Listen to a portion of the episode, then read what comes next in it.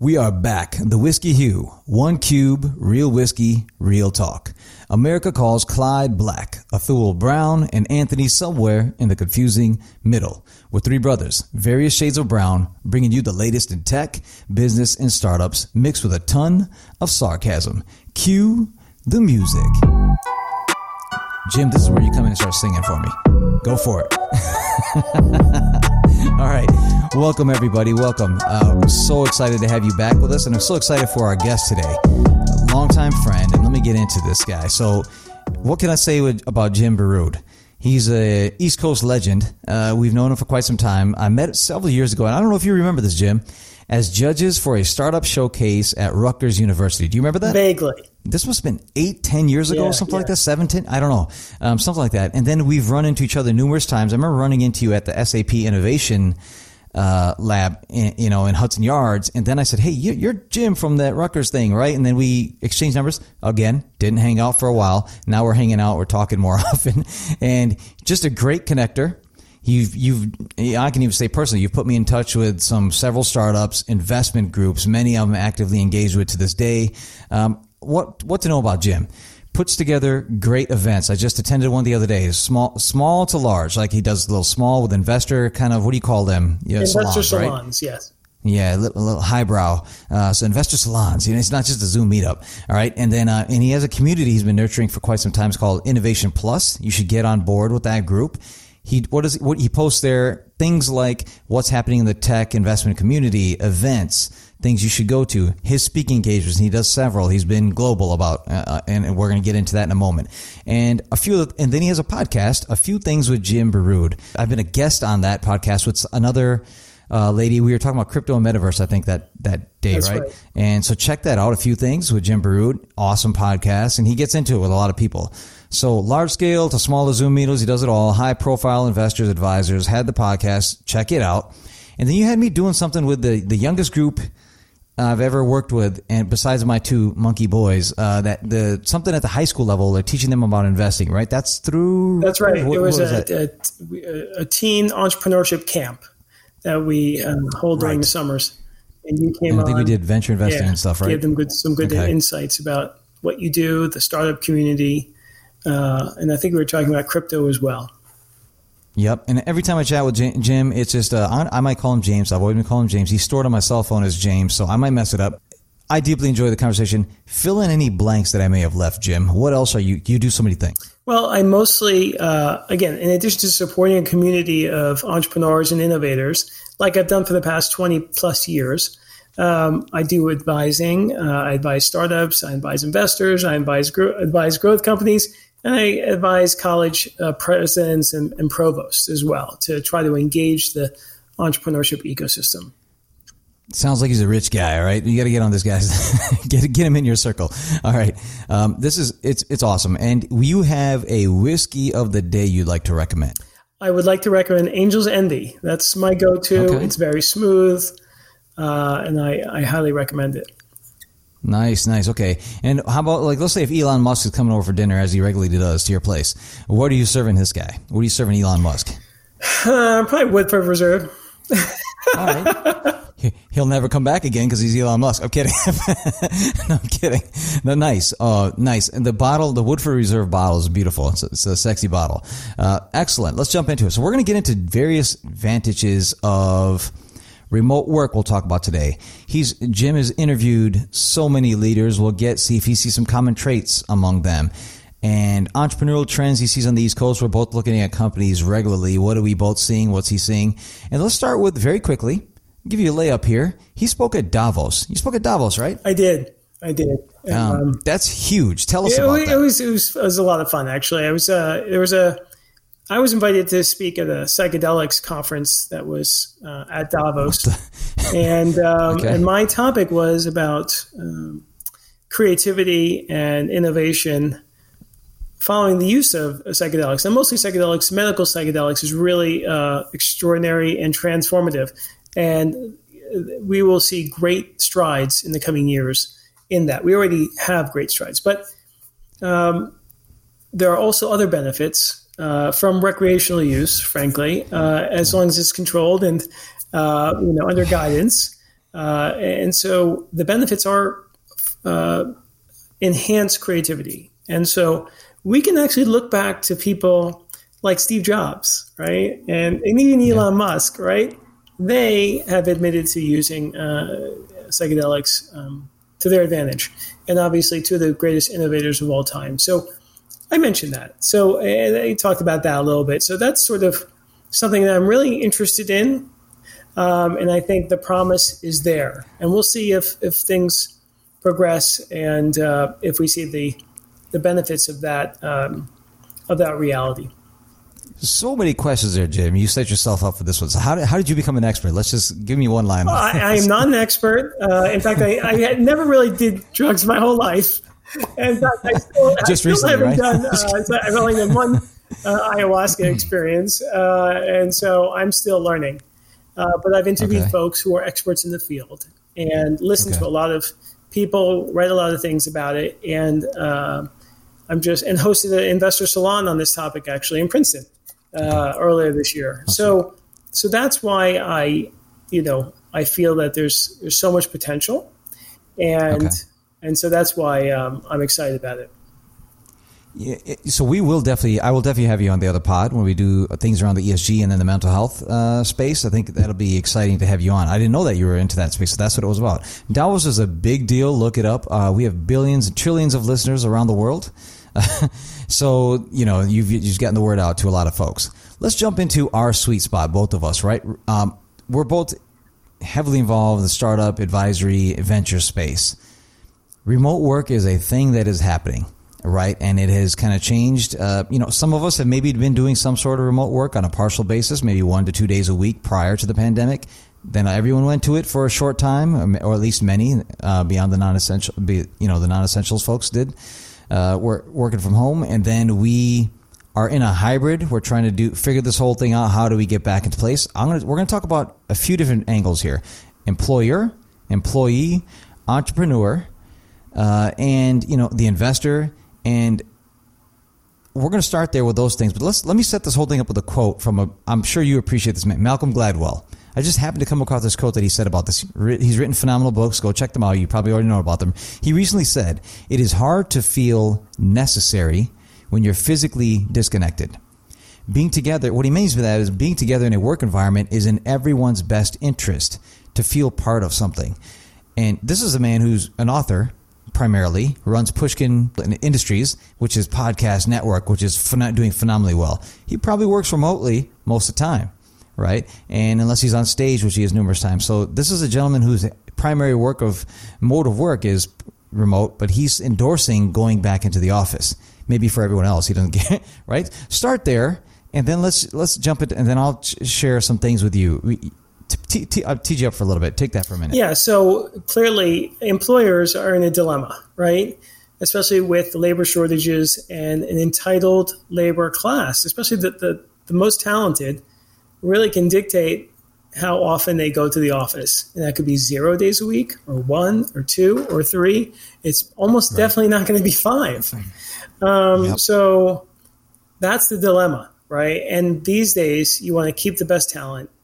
And you want to balance. You want them in the office, right? For collaboration, for creativity, for um, those relationships, particularly for younger people, frankly. I think it's really important. For older people like us, we have our networks. We can get by with not being in person as much. Although we, I know you do. I know I like to be in person because there's yeah. so much serendipity uh, and there's so much delight in interaction, uh, even when it's a grind. Right now, the commute stinks typically, but um, at the office and during those water cooler um, breaks, those coffee breaks after work, building those friendships. That's really important because we're social beings. Um, but again, uh, everyone's different and they have their own preferences. Uh, but I, I, still really think that young people, it's really important for young people to be in the office uh, more than older people, just just to build those relationships, to get ahead, to get promoted, to right. you know get the the one on ones with with their bosses and the bosses of their bosses you know that's that's really important um, to do for networking purposes. So we can talk about the other uh, you know aspects of this, but that's how I look at it. You know, from the employer point of view, there's a dilemma. Right. There's got to be balance and flexibility. So let's tee this up for a minute. So I'm going to give you, I did an extremely small sample size of 35 individuals in my venture investing class at Fordham this in spring. I said, they're all young, probably mid 20s to late 20s, early 30s, maybe some of them. So in that younger demo, I asked them point blank, and then I didn't know what the answer would be because they are, majority of them launching the second or third stint of their career into this kind of pandemic and coming out of it. So they said, where would you, I asked them, where would you like to be? In an in person, out of, office, remote from home, or hybrid. Majority said in office. We need that personal interaction, just what you said.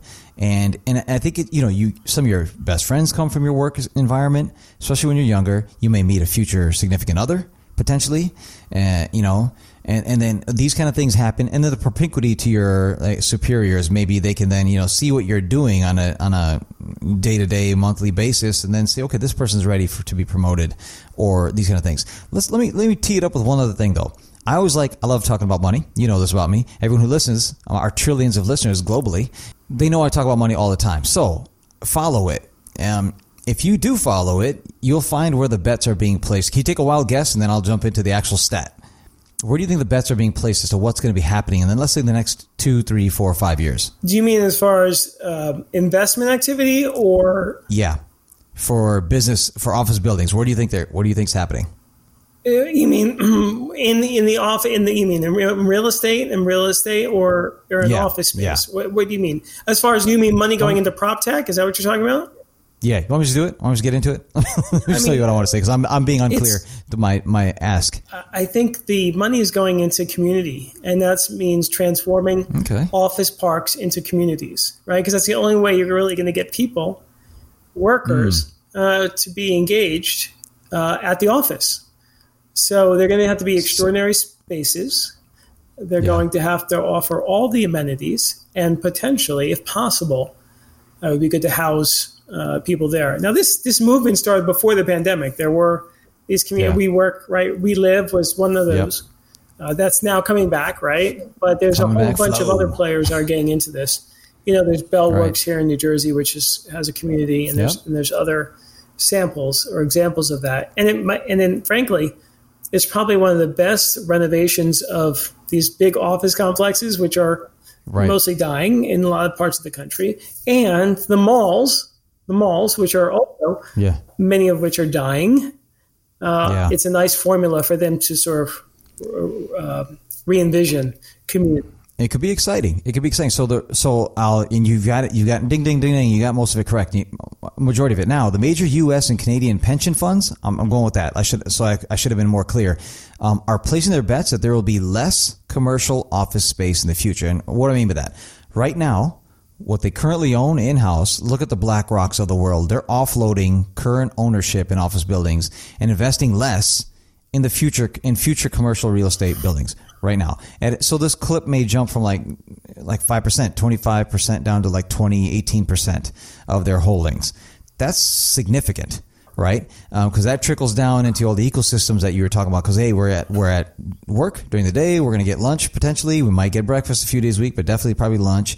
Maybe after work, after dinner drinks. So these are the kind of things that are happening. So who's the buyer on the other side? Where the pension U.S. U.S. and Canadian pension funds are investing are warehouses and clinical biotech labs, you know, and you know, all of that that space. Because hey, we're releasing something. We got monkeypox right now. We might have donkeypox next week. I don't know what we've got. So we have there's going to be a bunch of different things. So I think that's going to be a huge play. So you can just kind of follow that money and then see where you want to play in the equity markets. Not investment advice. Follow your ask your advisor. But these are the kind of things. But I, I do agree with you. The communities.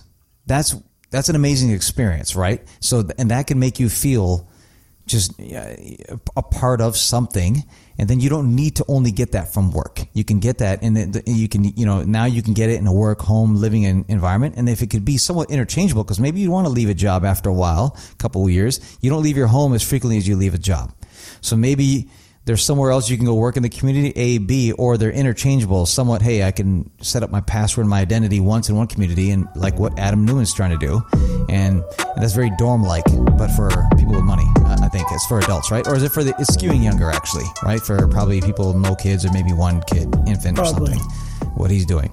And people people ask me, how does Adam Neumann get investment? So I think what was it, what's the stat? I have it written here somewhere. It's like 13, 14 billion um, of venture cap money was put into play uh, already this year, and he raised about 420 million of it in two different endeavors: the flow and the Flowcarbon. So 350 million. So that's like three ish percent, three three and a half percent of the entirety went to one man and his vision. And we saw what happened before. He's not the greatest operator, right? Right? Uh, he's a visionary. But then people ask me, okay, Athul, uh, how does this guy get funded after causing such a debacle previously. Look, I'm going to tell you point blank. If I had the money that Andreessen Horowitz, I don't know if I would have put 350, 350 million behind him the way they did. Uh, but I could tell you why they did it in a moment. But he's a charming salesman, and you need someone who's just he'll run through a wall explaining her or him his vision of a company and or a service they're offering and why it's going to change the world. He's got that. And everything you see any kind of media, there's an Andrew Ross Sorkin interview with him he just sounds like he's okay. He takes he takes accountability for what happened with WeWork, but he's not placing he's not pointing fingers. He's a stand up guy in that regard. I'm going to get some feedback on that one, uh, but you know he's not skirting around it responsibility, but, he's he's taking pers- you know. But he's he said I played legally within the bounds, which he did. right? Take that for a minute. Yeah, I mean he's like a messiah figure. I mean he really. I mean, and a lot of people good. will say you know it's all about the storytelling, all about the narrative right? And if if you have that down, right, um, you can come back from failure, you know.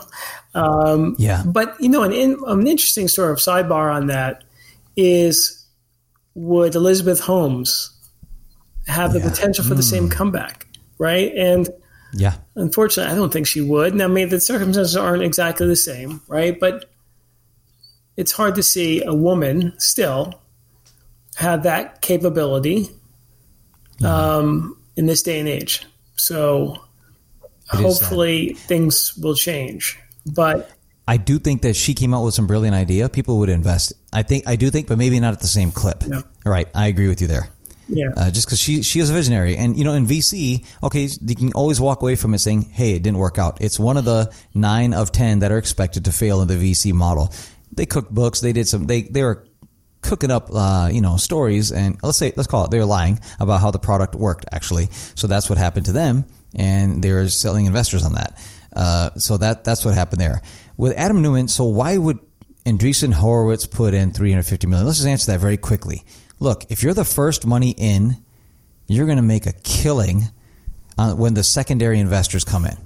And that's what, and they, okay, they may have missed that on, at that far a clip. And somewhat Ubers. I think they got in a bunch of these, you know, the big things that came out of the 2008, 2009 era that are crushing it now. Well, crushed it up until retail. Uh, Air may be still doing well in retail, uh, but that's why you do it. You want to be, if you're that, and this guy is so good at selling his story, and he's not so divisive a figure.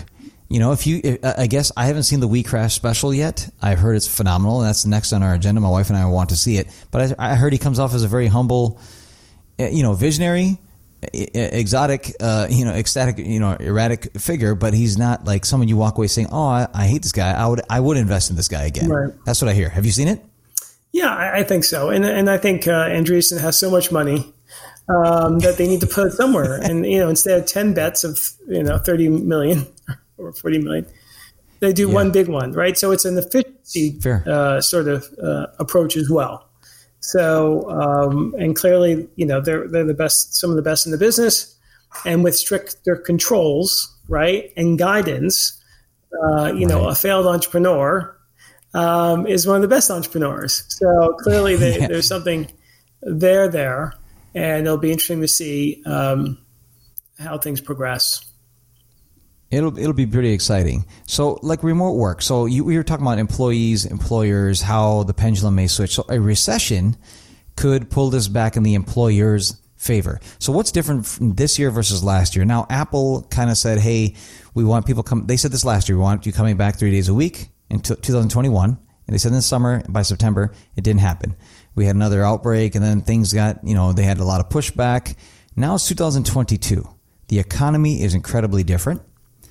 Tech freezing, tech hires, there are tech layoffs, there's, there's freezing in hiring. Startups have a freezing in hiring. They have to be more lean. So last year, if they said come back to office, you could say, gotta go, Apple, and you go work somewhere else, right? That opportunity is not there this year. So I've I said this in my class in in March. So if the recession if a recession happens, because in March is when everything started kind of hitting the fan in the in the stock markets, let's say, and then that was kind of a leading indicator, and then everything swing. I said, okay, this is going to now go back in the employer's favor. It's been heavily in the employee's favor. I'm not coming back. Remote work. Some people had multiple jobs and they were crushing it, right? Uh, two, three, two, you know, deep six figure roles and they were just storing it in the bank, hopefully. And now it's changed, right? So those salaries aren't so out there, so available, uh, so, so available, but they are now. If it swings back, recession happens. A lot of people are looking for work. People are going to take what they can get. Uh, you know, and so the, and you if, you know, so that's what's going to happen. So the employers now will be able to dictate terms a bit more, but then this may there may I think you'll have some volatility here. Once it gets healthy again, then employers, you know, th- these might be some sweetened perks, like you said, community offerings, right? Uh, but th- they might sweeten the perks somehow when things are healthy again and robust in the economy. Job, you know, okay, we want to poach the best engineering or tech talent from this company.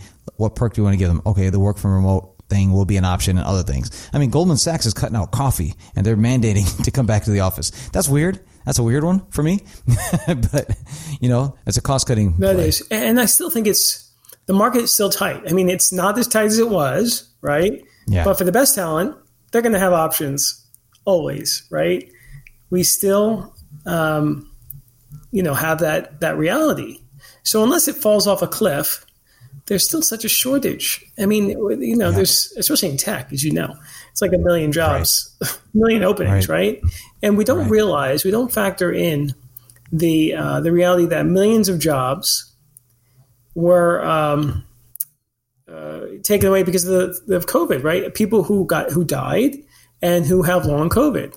That's between two and four million, according to some estimates those people may Is not come right? back in, wow. and it may or may take a while. So right. we are dealing with um, a shortage, a real shortage, and you know the the economy um, being weak will help a little bit, but may not help enough.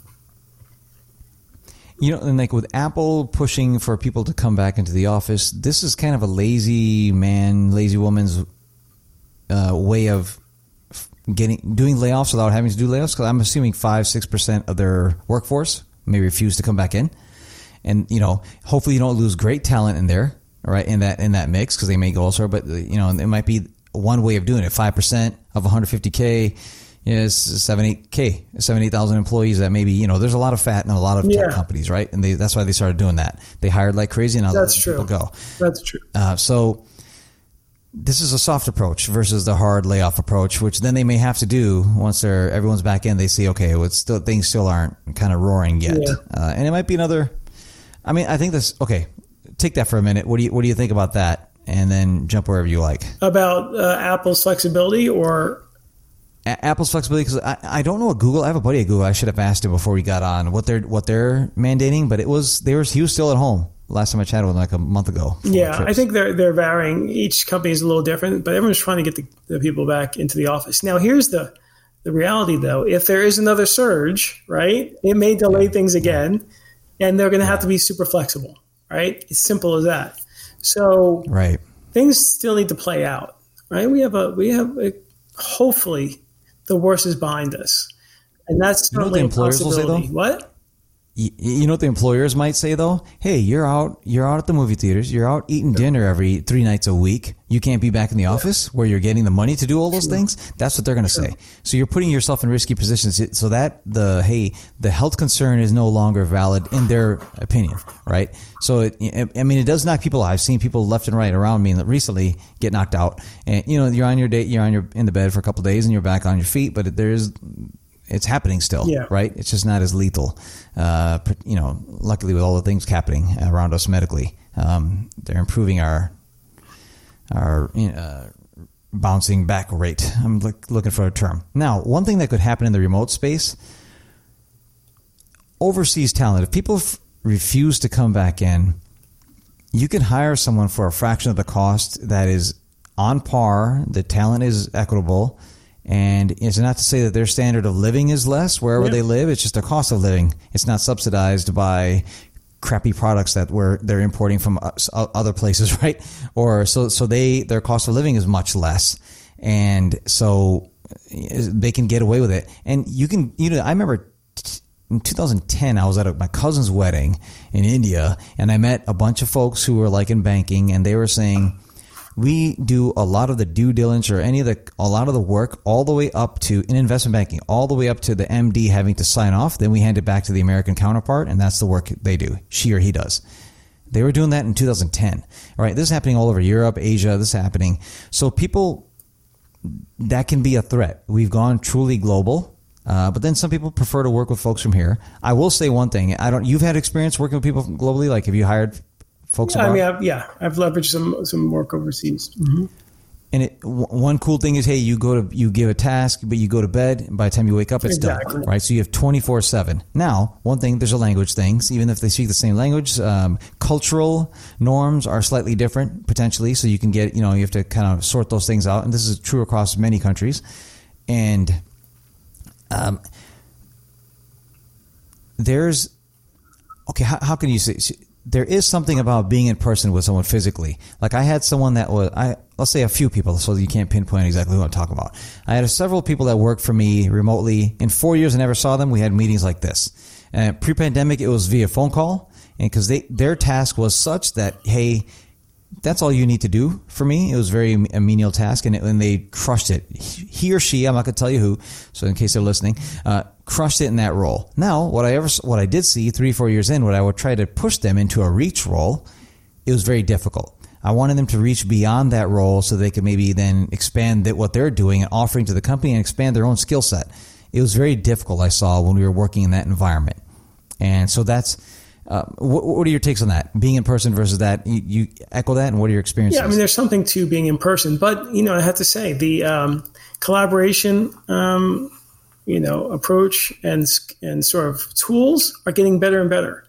And then oh, we have, absolutely. you know, metaverse possibilities. It'll get even better. So there are some bright spots and best practices that companies can apply that mitigate the downside of not being in person, right? Um, so uh, they, they, are there. I mean, there's some companies. Here's the thing: there's some companies that are all virtual. So how are they succeeding? Yeah.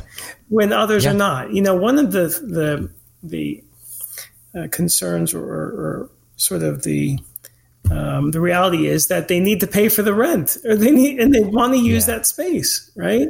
And on a macro level, they want cities to be vibrant, right? So they want uh, people to come back.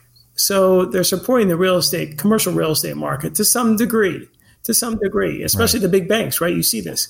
They're invested in these commercial markets or their investments or they own the buildings or they, so Fair. there's a, there's an additional reason for them uh, to bring people back. And on an even higher macro level, I, um, the concern is for all the retail around these office complexes, right? Yes. And you see it in the city. There's a lot of vacancies, and those restaurants are on thin margins. They cannot survive without a corporate, um, you know, crowd. And so that is the the sad part, and that's the sad reality of, of, where we are, right? Those um, those cities or those towns where those big office buildings are empty or empty three days a week. Yeah, they're not going to survive. And that is truly frightening and sad.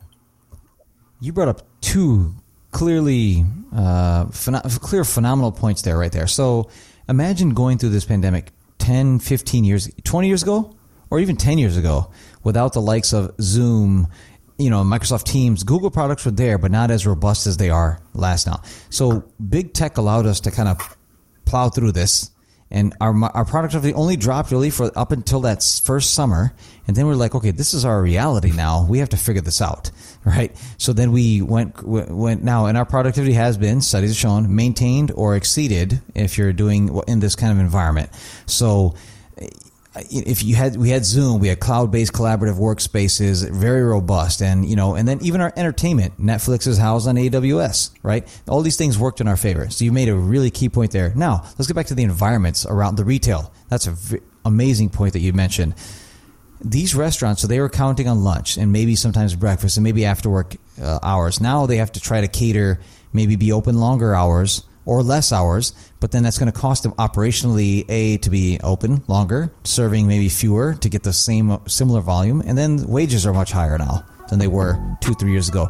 This is putting retail in a in a very tight spot. It's very difficult. Absolutely, it's it's um, it's really tragic. I mean, I have a friend who works for a large corporate uh, in the city, and they wanted to do a ten thousand dollar lunch, and they couldn't find a restaurant the restaurant they called wanted to take them, but they couldn't find the labor. So it's not only the, oh the you know the uh, capacity issue, but um, it's the labor issue, right? Um, what are you hearing that is? Why are you hearing? Because okay, stimmy checks are gone. All right, we're not we're not handing those out right now. Are they living on savings or what are they doing? What's happening? I think it's a combination of things, right? A lot of people are burnt out. Um, a lot of people are dealing with okay. uh, caretaking, um, sure. and they're rethinking um, their life right? And what's worth it and what's not. So if they're not getting paid enough, um, they're just going to withdraw, right? And it's uh, it's just it's an amazing and tragic turn of events where we have a labor shortage that is not going so away. I agree. I agree with you to an extent, right? But that would mean that they've cut back on spending, but credit has gone up. If you look at credit card balances, right. they've gone up again. That means they're still spending. So, but the money has to come in from somewhere. You have to get the debits and credits uh, to, to, match at some point, Absolutely. right? So that's what I'm curious. I thought the credits would have ju- dropped down, right? But we still are. Inflation is still at 8.3. It just came out yesterday, yeah. right? We, it was 8.3?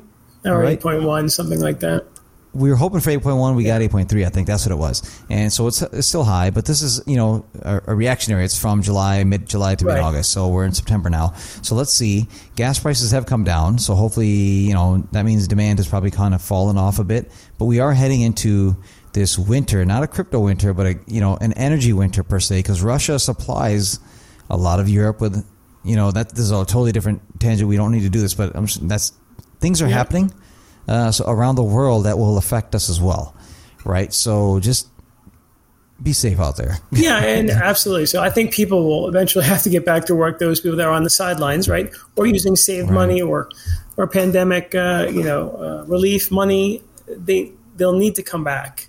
Um, yeah. But you know, everyone's a little bit more entitled uh, these days and a bit more cautious, right? So you're going to have to have a better work environment. you're going to have to take care of them, and you're going to have to pay them much better. It's as simple yeah. as that.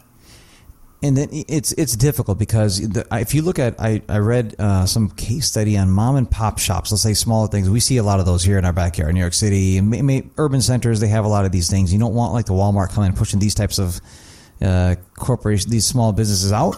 So they're maintained to a certain extent but then they, it, with increased labor, uh, these increased wages, uh, it's very difficult for them to keep the lights on with all of this. So it, with the margins, like you said, razor thin.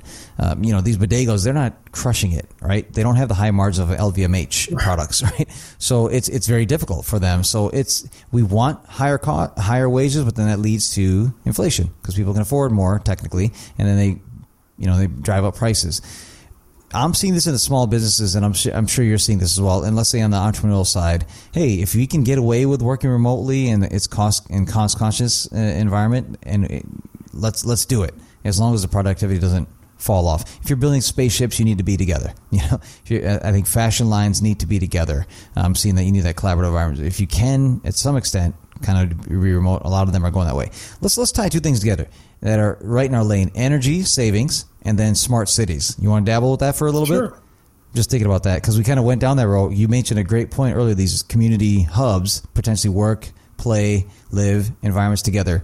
Let's take an extension of that. So energy, I don't know what the numbers say. Like if you know, if we're all working remotely with our AC and heat at home versus centralized in an office building, and they're blasting it at, at some temperature for many of us. I don't know what the numbers are. Have you seen anything on that? I haven't, but we have saved a lot of energy in, commu- in commuting costs, right? In commute. Um, yeah. And yeah. in those large buildings, you know, that are vacant, there has been savings there.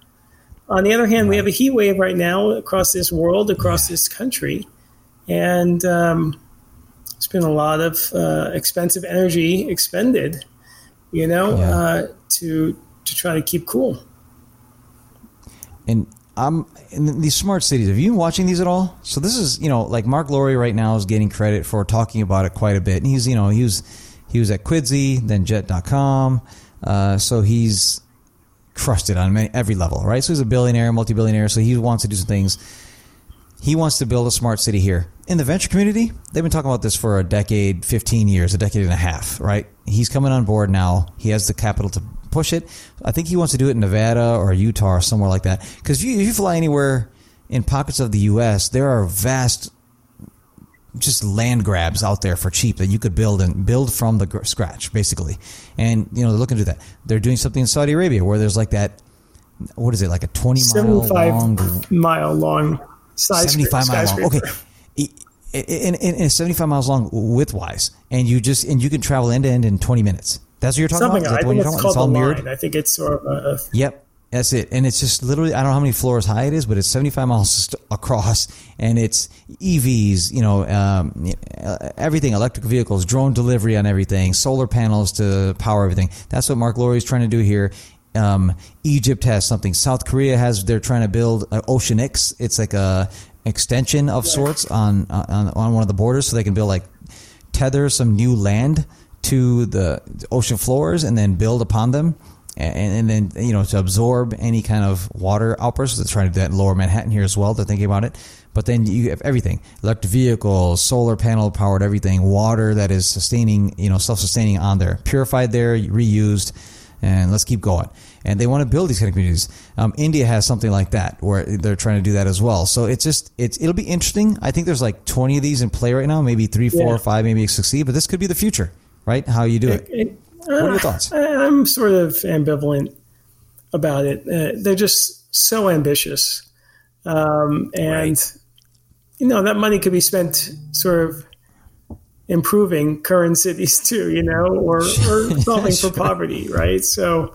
Um, I'm, I know Mark Lore and I'm excited for him and he's a visionary. So if anyone can do it, you know, it'll be him or probably Saudi Arabia, which has more money than God, right? So but yeah. they've also tried cities in the past, so it's it's still, you know, if you build it, will they come, right? And manufacturing cities, you have to make it so compelling, right?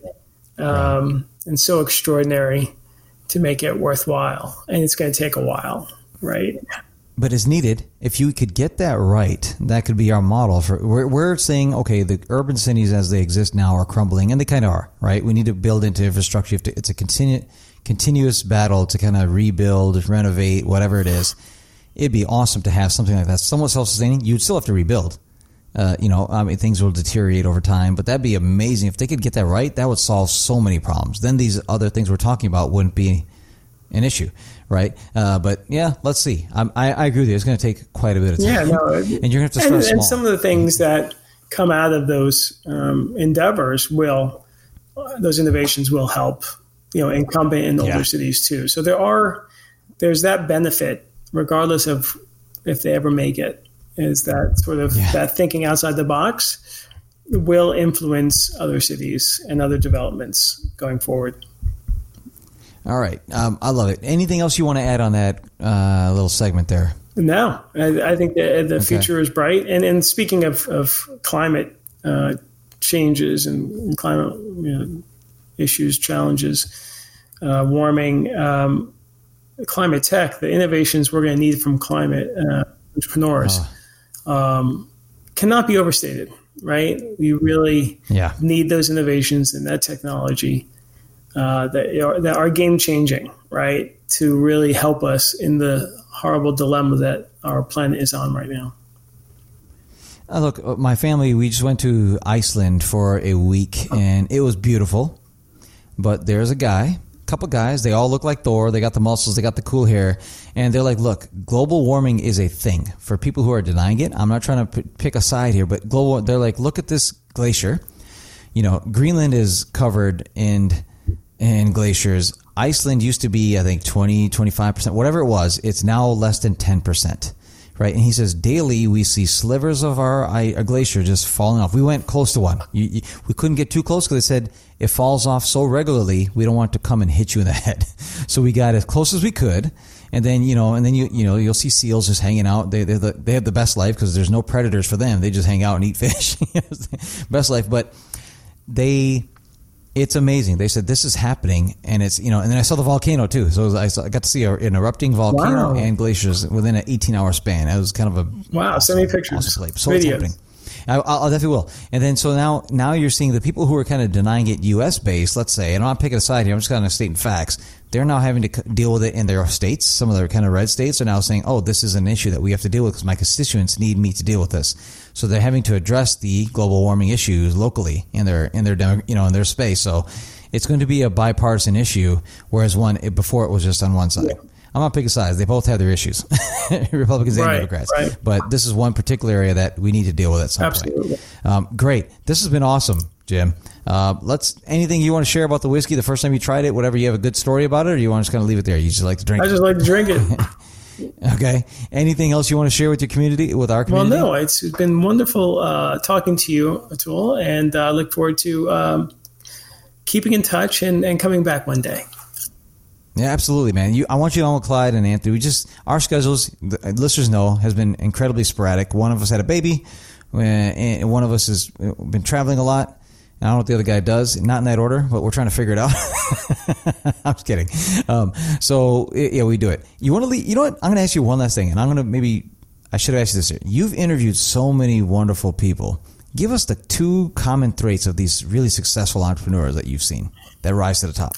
You know, I, have been lucky with some of the uh, most of the people I've um, interviewed. They're just thoughtful leaders, right? And that means so much, right? Um, because you know they're just good guys and gals, and that means something. Okay. And that's what true leaders are. You know, they're just thoughtful, generous um, humans.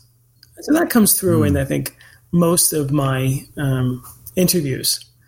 Uh, that's yeah. the one thing that I, would like to, to point to. Of course, the other one is always hard work, right? And always sort of the journey, right? People are persistent and are resilient, and they come back yeah. from you know failure um, or, or, or, challenges, and that's that's always uh, a common thread through all entrepreneurs and and leaders. I love it. That's awesome. And then you, hey, name drop. Give us one or two. You've you've interviewed some phenomenal folks. Give us give us a couple names. You know, I did. One, I've done the the CEO and co-founder of Boxed, right? Uh, Chieh oh, wow. Huang. Nice. Uh, he's great. Nuts.com is another one. Uh, he's amazing. Uh, those are two folks in retail. Um, there's a guy from um, who is a biotech entrepreneur who's also on the board of Moderna. Uh, he was amazing. You know, they're they're all they all special awesome. in their own way. I really have to say that, and uh, I'm just lucky to have uh, have had uh, the opportunity to know them and to to interview them. I love it. All right, this has been Jim Barrood. Uh, check out his Innovation Plus community and his podcast, A Few Things with Jim Barrood.